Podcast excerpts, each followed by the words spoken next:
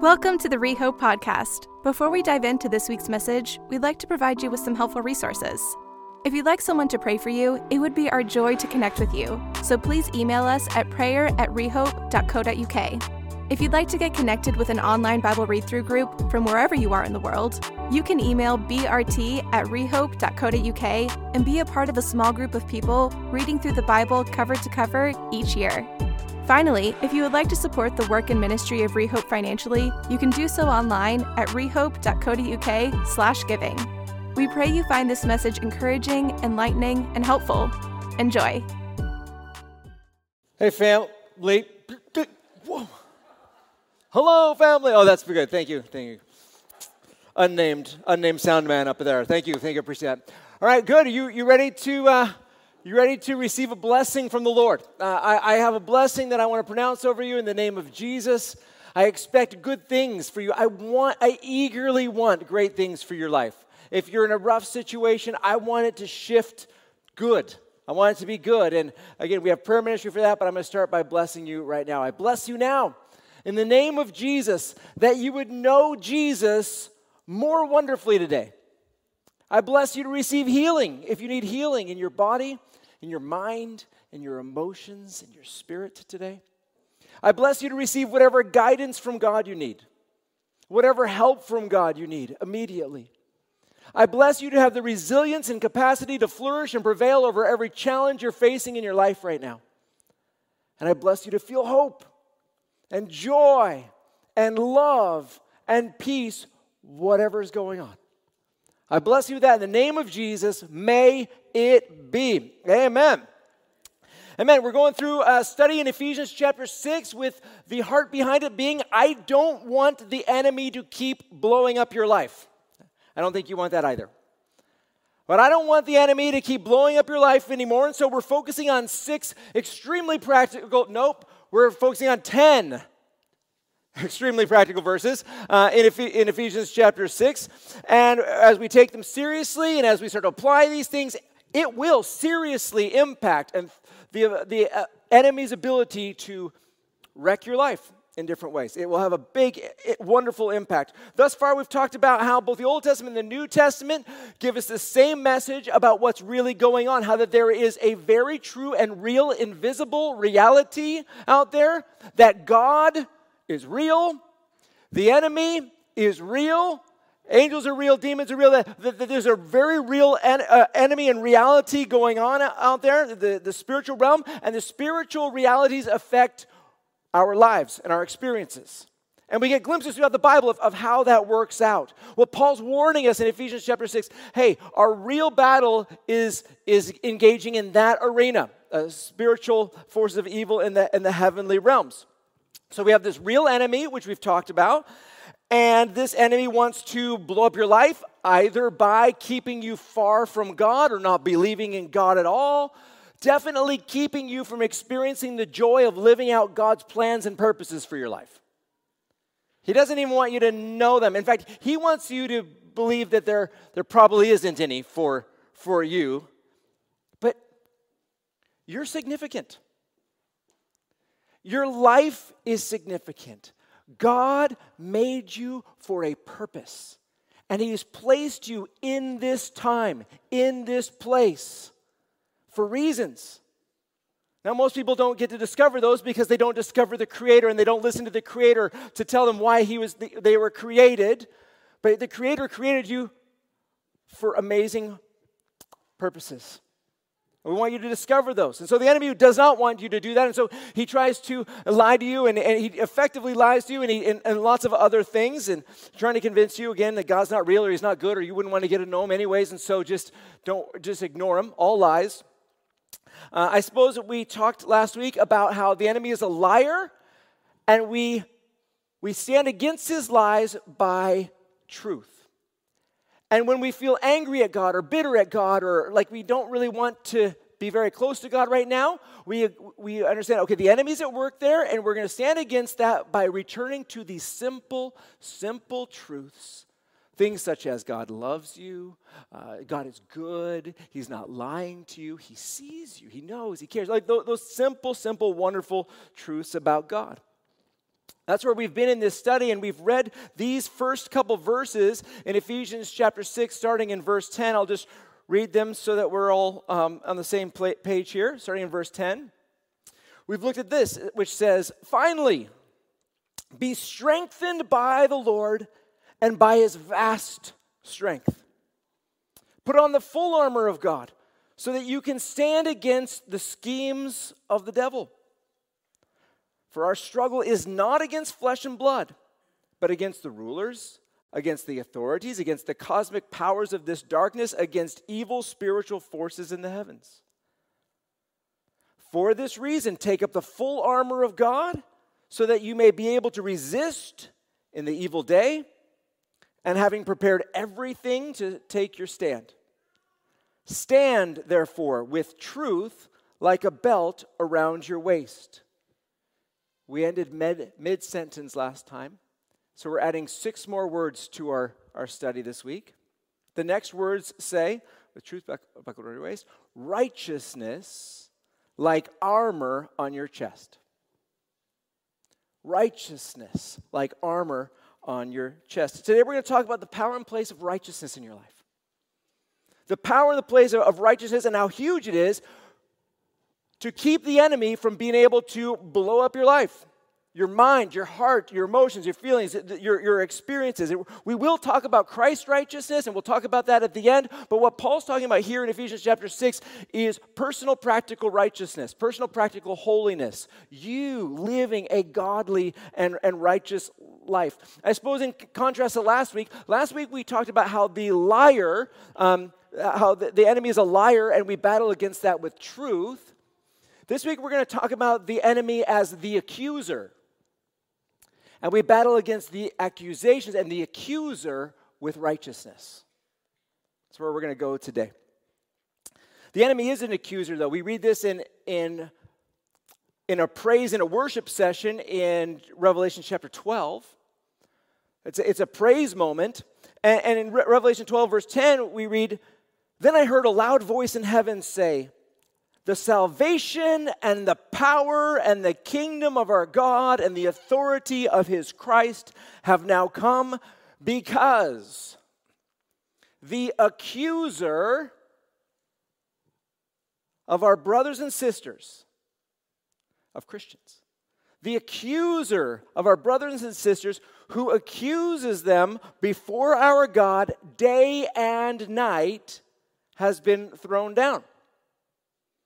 One of, one of the one of your understandings of what's going on in the invisible spiritual realms is there is this enemy, an accuser, standing before God, accusing you, bringing up your sins and, I mean, in theory, uh, sins and mistakes, uh, your, your, your, missteps, the, the unrighteousness, and, and holding them before God. You, you can kind of picture, like last week we talked about Job and, and in the Old Testament, how, how you have this uh, dialogue between Job and God. Now, in Job's case, his righteousness was, was firm and, and strong, but that idea of the enemy trying to, um, to hold your righteousness up before God, your unrighteousness up before God, and, and in that accusation, try to get him to discipline you or let him discipline you or something like that. Now, again, he's, he's just trying to get, the enemy is trying to accuse you so that God will remove his protection from your life, not your salvation. Your salvation is not at risk, but uh, he would like to wreck things as much as God will give him permission for. And we don't want that. We don't want that, that wrecking in our lives. And, and so that's a, that's a spiritual shot. Now, now, at the church level, at the human level, Paul writes a really disturbing couple words in 1 Corinthians chapter 5 connected to the enemy wrecking believers' life and uh, lives. And it says about this one in 1 Corinthians 5 5, it says, hand that one over, that, that person in the church who's continuing to persist in sexual sin. Hand that one over to Satan for the destruction of the flesh, so that his spirit may be saved in the day of the Lord. Yikes. Nobody wants that. If, nobody, nobody wants that. When there's a lack of righteousness in our lives, when their life has uh, diso- intentional disobedience and ungodliness, we open up the doors of our lives. We, it's like we fling off the armor of righteousness and we stand there without, uh, without uh, much uh, protection there for the enemy to be able to get in and just wreak havoc on our lives, blow up our lives. Again, we're not losing our salvation, but we will be saved in the end. In the, in the end but, but the enemy can have such an awful impact on your, your experience of life. I said this at the beginning. I will say this again in a few more weeks. I may say it a few more times just, just to keep us focused. In this study, one of the main things that I want to keep um, championing is I want to see us put an end to Christian streaking. I said this a few weeks ago. I want us to be seeing an end to Christian streaking. And, and if you're new here, you're like, oh, that's weird. Yeah, I know. You should see the Christian streakers. And what a Christian streaker is, is somebody who's running around with the helmet of salvation only and nothing else.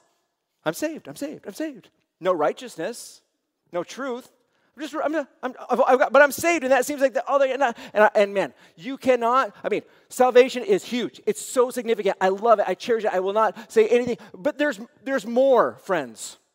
There's more.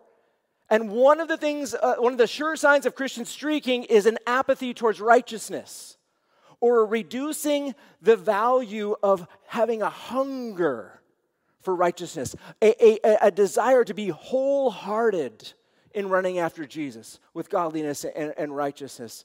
Uh, no, no Christian streakers around here. We're not. We're, we're, we're moving away from that. We're moving away from that. Anyways, uh, righteousness, righteousness. Without righteousness, two potentially significant things can happen, which we don't want to have happen. First of all, we may experience, uh, God may bring us into an era of discipline. He does this in the Bible. Uh, God, God disciplines those he loves. Uh, we see examples of what that looks like sometimes in little glimpses uh, of behind the scenes throughout the Bible, that often he just allows the enemy to, to do some stuff, to, to, uh, to impact a person. I want to remind us when it comes to God's discipline, he disciplines those he loves. He loves. He disciplines his children who, when, and only when, when they are disobeying him when they're disobeying Him, when they're choosing to ignore His plans for their life, His direction for their life, the, the, the, call of righteousness for life. And His loving heart behind this is God knows the purposes that He has for you. God knows the ministry He has for you. God knows the impact He has for you, and that is best done and it will be most accomplished as you walk in His ways and you walk in His righteousness. So, in His love, He's trying to bring you back to the place where you will be uh, most hitting your, your purpose for existence in a great way. And, and, that's, and that's such a, a, it's a great thing to be a part of. It's the path of most happiness and, and peace and joy and significance. And, and Jesus, the enemy lies to you and says, Oh, righteousness is no fun. No, it is. It, it is fun. The other way is empty. Anyway, so uh, it brings God can bring you into era of discipline. Or secondly, the enemy can attack our confidence connected to our connection with God. The enemy can attack our confidence connected to our connection with God. And I'm, I'm pretty sure you know what this is like. Let's say you, you've been sinning for a while and, and you know it, and, and, and then you have a, a, an important God moment. Maybe you're going to tell somebody about Jesus, or you're going to you're going to pray for a friend or something like that. And all of a sudden, the accuser starts lowering your faith levels. Oh man, you did that. Do you really expect God to do this for you now? You know what I mean? I mean, I, I, I want to, I'm about to surprise you. Sometimes, not, not happy about this, but I do sin. What? I visited this church and the pastor sins? What? Uh, I'm going to go to another church where a different pastor sins. No, you know, we all. Okay, so I do. I know, shocking. Okay, okay, take a breath. Okay, so sometimes if I sin in a particular week, I will approach Sundays with lower faith because the, I have pulled off the, the, the, the, righteousness, the armor connected to righteousness, and I am wide open for the enemy to accuse me effectively. so that I don't step up here and, and preach in the faith that I want to have. I'm, some days I might feel really doubt filled.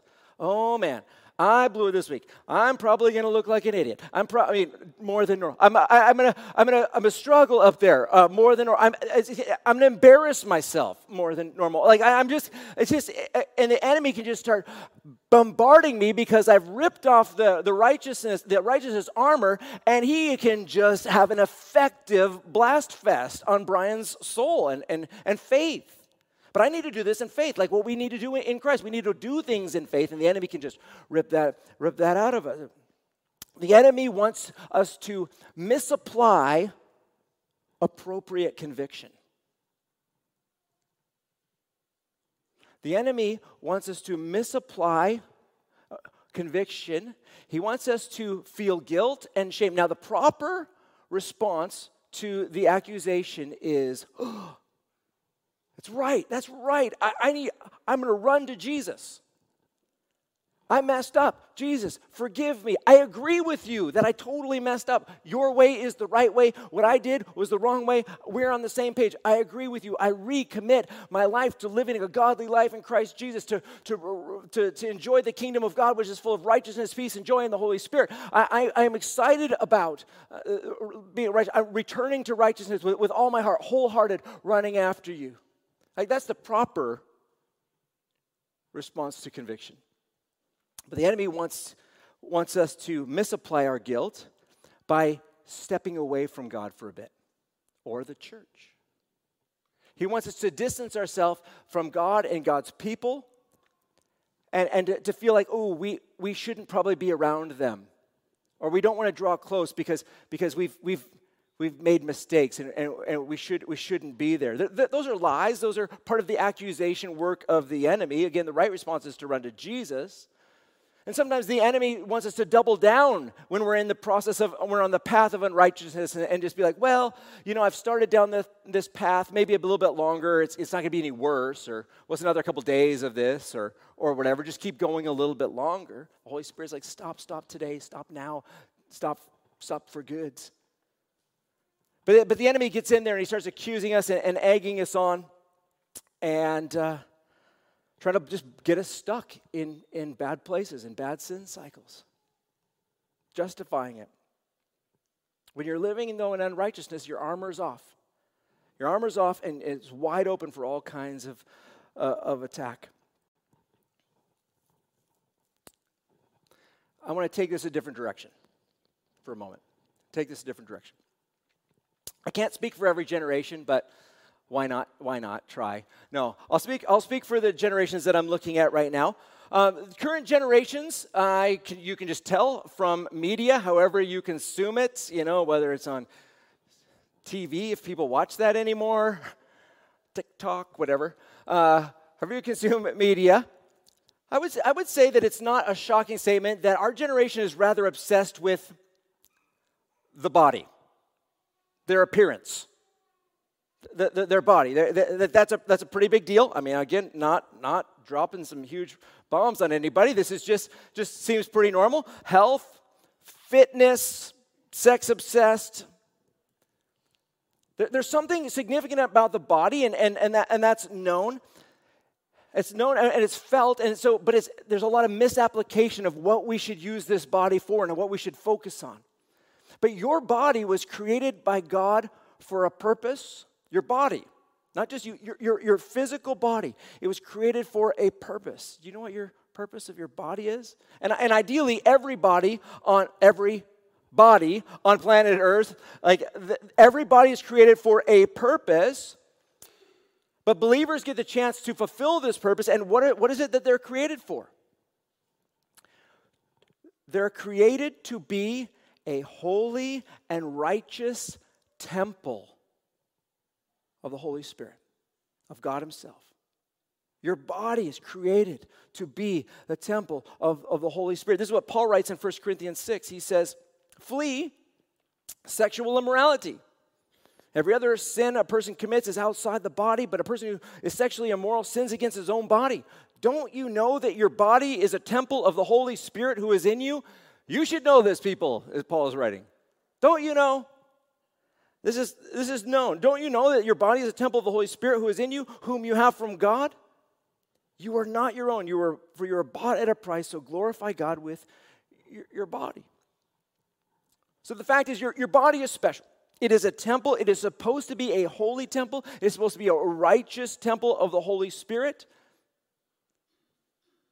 It's connected in, in this kind of imagery to the Old Testament temple, maybe Solomon's temple. Someone, Solomon builds this big temple in Jerusalem, and, and God is worshiped there lots of times. But other times the enemy kind of gets in there. And you read about different eras, like in the era of King Manasseh, where they don't worship God anymore in the temple, where the worship of God stops. It's not fulfilling its purpose. Then there's other eras where you have a dual or more multi worship going on in the temple. Yes, God and other other things. That was not okay. And, and the same with our bodies as temples. That they're made for the worship of God alone, a temple of the Holy Spirit only. And, let, and yet, most people, who, uh, those who don't know God, they, they, they use their bodies as temples to, to, other, to other gods. But I even see in, in God's people sometimes a, a multi worship temple.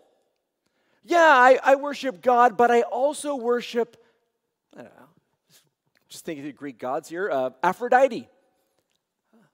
Uh, sexual immorality, love, uh, lust, pornography, whatever. I, uh, there's an obsession with that. I worship God and, and Aphrodite, or maybe I, in my temple I worship God and and Zeus. I want to be the most powerful person in the room. I want to be the most successful person. Want, success drives me. Wealth drives me. I want to. I want to. Leadership drives me. I, I want to be in charge of, of, everywhere I go. I want to throw lightning bolts at people. Well, okay, maybe that's too far. Uh, but Zeus, or or maybe it's like people are like a god and and Pan, this wildness. I, I, I, don't want anybody to tell me what to do. I want to just be a free spirit and, and, and no, no obligations, no accountability, and just be able to do whatever I want without any consequences and just, just live, wow. Or, or Dionysus, like, like alcohol or drugs. It's just like, just, just going to be out of control. I'm going to worship God, but also I'm going to be completely enslaved with, with drunkenness and, and things like that. Or, or maybe, maybe uh, like God and, and Hercules, I'm going to just be so ripped and I'm going to focus on the gym and my body and all this kind of stuff. And I, and I know what you're thinking. You're thinking, oh, that's clearly Brian's downfall. Not the time to laugh. What happened there? That's, your, your body was made for a purpose to be holy, to be righteous. God alone. Now, again, it's great to be healthy and it's great to, you know, uh, there, there's a lot, but, but with all those things, there's lines. Leadership is great and, and things like that, but, but there's lines where, where good things become God things. And you can't let the good things, like being healthy, become a God thing, a worship thing, a God obsession thing. So the, the, the simple question that we, we're assessing in our, in our hearts and our lives right now is do you and do you need a, a temple cleansing? Do you need a te- is it time for a temple cleansing, a time to get back to worshiping God alone in holiness and in righteousness? Do you need a temple rededication? I'm going to rededicate my body, the temple of my body, to holiness and godliness. Not Aphrodite, not Zeus, not anything else, to godliness. When you gave your life to Jesus, that was the gig. It's Jesus, just Jesus, Jesus only. We, we say, love, we, before we say, love Lord your God with all your heart, you're like, the Lord is our God, the Lord alone. Only the Lord alone. That, that's the gig. That's what our, what our bodies are, are supposed to be temples about. Now, righteousness, friends. Righteousness.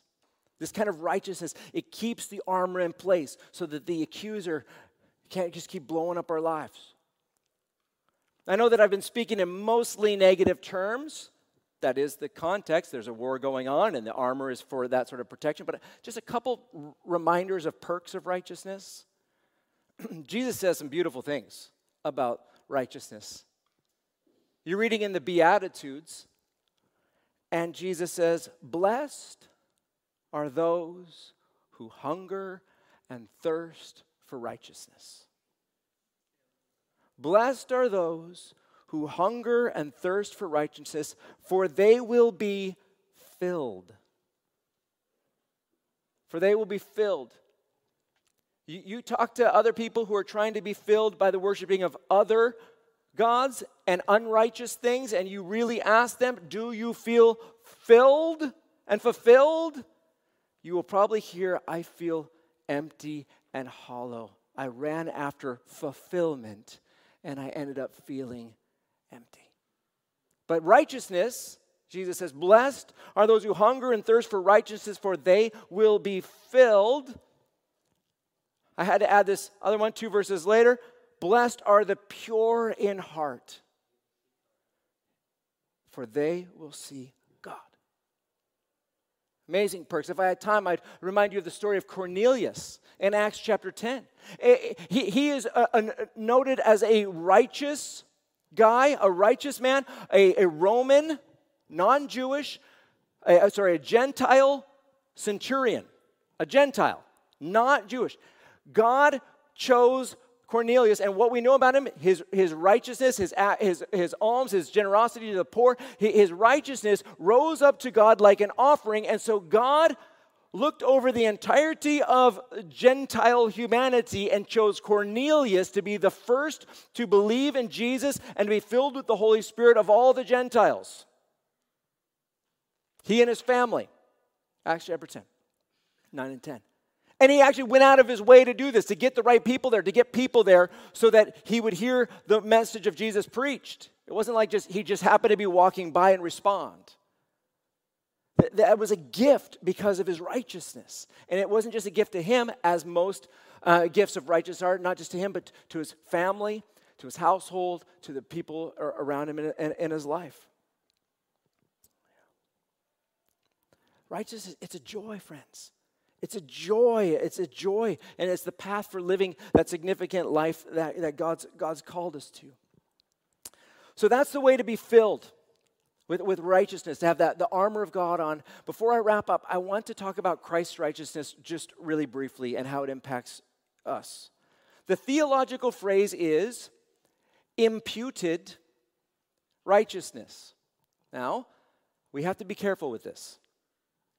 The beauty of what is imputed righteousness? Well, just cut off the first two letters, cut off the last two letters, put righteousness. Like it's Jesus' righteousness put on you. That's what it is. Put righteousness. Uh, okay, so that, that's this idea placed upon us. One of, one of the great things that Jesus does for you when, you when you believe in Jesus is he takes all of the unrighteousness, all the ungodliness off of you, and it goes onto him nailed to the cross and you get put on you, imputed onto you all of Jesus' righteousness, and just that. So you have you have all of Jesus' righteousness. It, it, it's beautiful. There you can see why there can be no condemnation for you who are in Christ Jesus. There can be none because you only have Christ's righteousness. All the unrighteousness is, is, is nailed to the cross, and, and Jesus' righteousness has been put on you. Great news. How can you possibly be condemned? There's 100% no way that you can be condemned. I love, I love that. I love that. Now, that's, that's the good news, but we can't misuse this. There, there, we have to make sure we understand this rightly and don't overapply or misapply this beautiful truth. Yes, we have imputed righteousness of Christ, but God also sees you. He's not, he's not blind. You, you look at Jesus walking amongst the seven churches in Revelation chapter 11, and, and he's seeing it. He's seeing, oh my goodness, this sexual immorality in the church has got to stop, or I'm closing this church. He walks around and he sees, wow, this compromise or this naivety to, to what the enemy's doing or this, this, this twisted, whatever the case, this corrupt God, like he's walking around, he sees, he sees what's going on. If, if you want to take this idea of imputed righteousness and say, therefore, it doesn't matter how I live, you need to read more of your Bible, friends. Imputed righteousness is true, but also God, God sees. And, and that opens up the door for the accuser to start ripping into you and trying to convince God it's time for discipline. God disciplines those he loves because he actually sees and he wants to get people back on track. How do you get the breastplate of righteousness back on? Real repentance. Real repentance.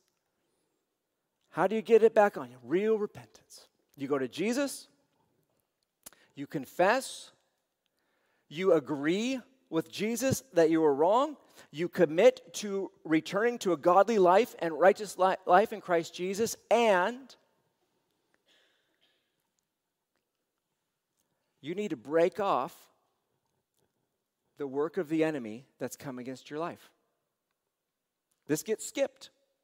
You repent, but you know, we've seen now that there's an invisible war going on. The enemy's trying to wreck your life. You, you repent, and then you say, Now I forbid the enemy from attacking me in the area of this anymore. I've repented. I've turned. I'm not gonna, I'm not, I'm not gonna let this have a, a grip of my life. I break this off in the name of Jesus. The enemy's uh, messing with me in this area. It, that area is over now in the name of Jesus and then you walk in righteousness and, and you, you get back to it. Real repentance. Real repentance. It returns the armor of God. So, part of the great news of, of, of being a Christian is all the sin, all the reasons why you feel like Jesus shouldn't accept you. All the reasons why you, you think that God may not like you. All the reasons that you might think that uh, you, you have some doubts as you stand before. All of those reasons have been pulled off you, nailed to the cross. And all the reasons why Jesus is so worthy of heaven and in eternity with God, that, that righteousness gets put on you. I, I love that. That's why we keep saying anyone, any background, any baggage, a- any, any, uh, any life story, anyone, any evil can come to Jesus, be forgiven, and saved without doubt. Why we say that. And that's why we also say to Christians Christians, with any sin, with any sin, can also repent and return to this righteous life in Christ Jesus and get that armor of righteousness back on so that you can take your stand. Maybe yesterday was a stumble. Let today be your reset and stand strong The challenge for today is this it's rededication week. Make this week a rededication week of your body as a temple of the Holy Spirit only. What needs to be repented of and cleared out so that you can return to righteousness? Yeah. So we're going to have a moment here. Why don't you close your eyes with me and and and just say, God, search my heart, oh God. Search my heart, oh God. Make it ever true.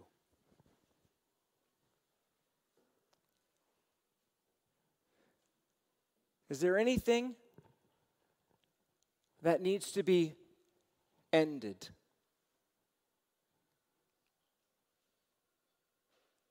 You have that chat with Jesus. I don't care if it's a hard chat. You agree with him that that needs to be ended, and you resolve with his help to end it. And then you insist that any enemy work there, any enemy foothold be broken off in the name of Jesus.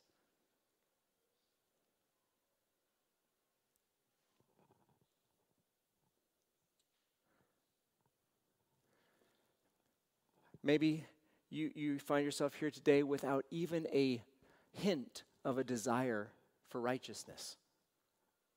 Or maybe that desire is low. This is the moment. God, grant me a hunger for righteousness, that I would hunger and thirst for righteousness, that I would crave it, that that would be the, the desire of my heart to live a righteous and godly life before you.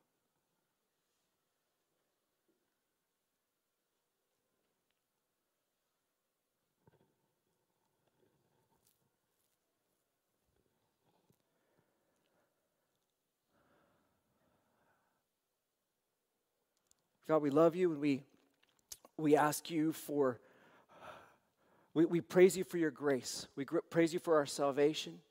We say you are good, your righteousness is good, everything about you is, is good. Restore to us the joy of salvation and put your right spirit within us.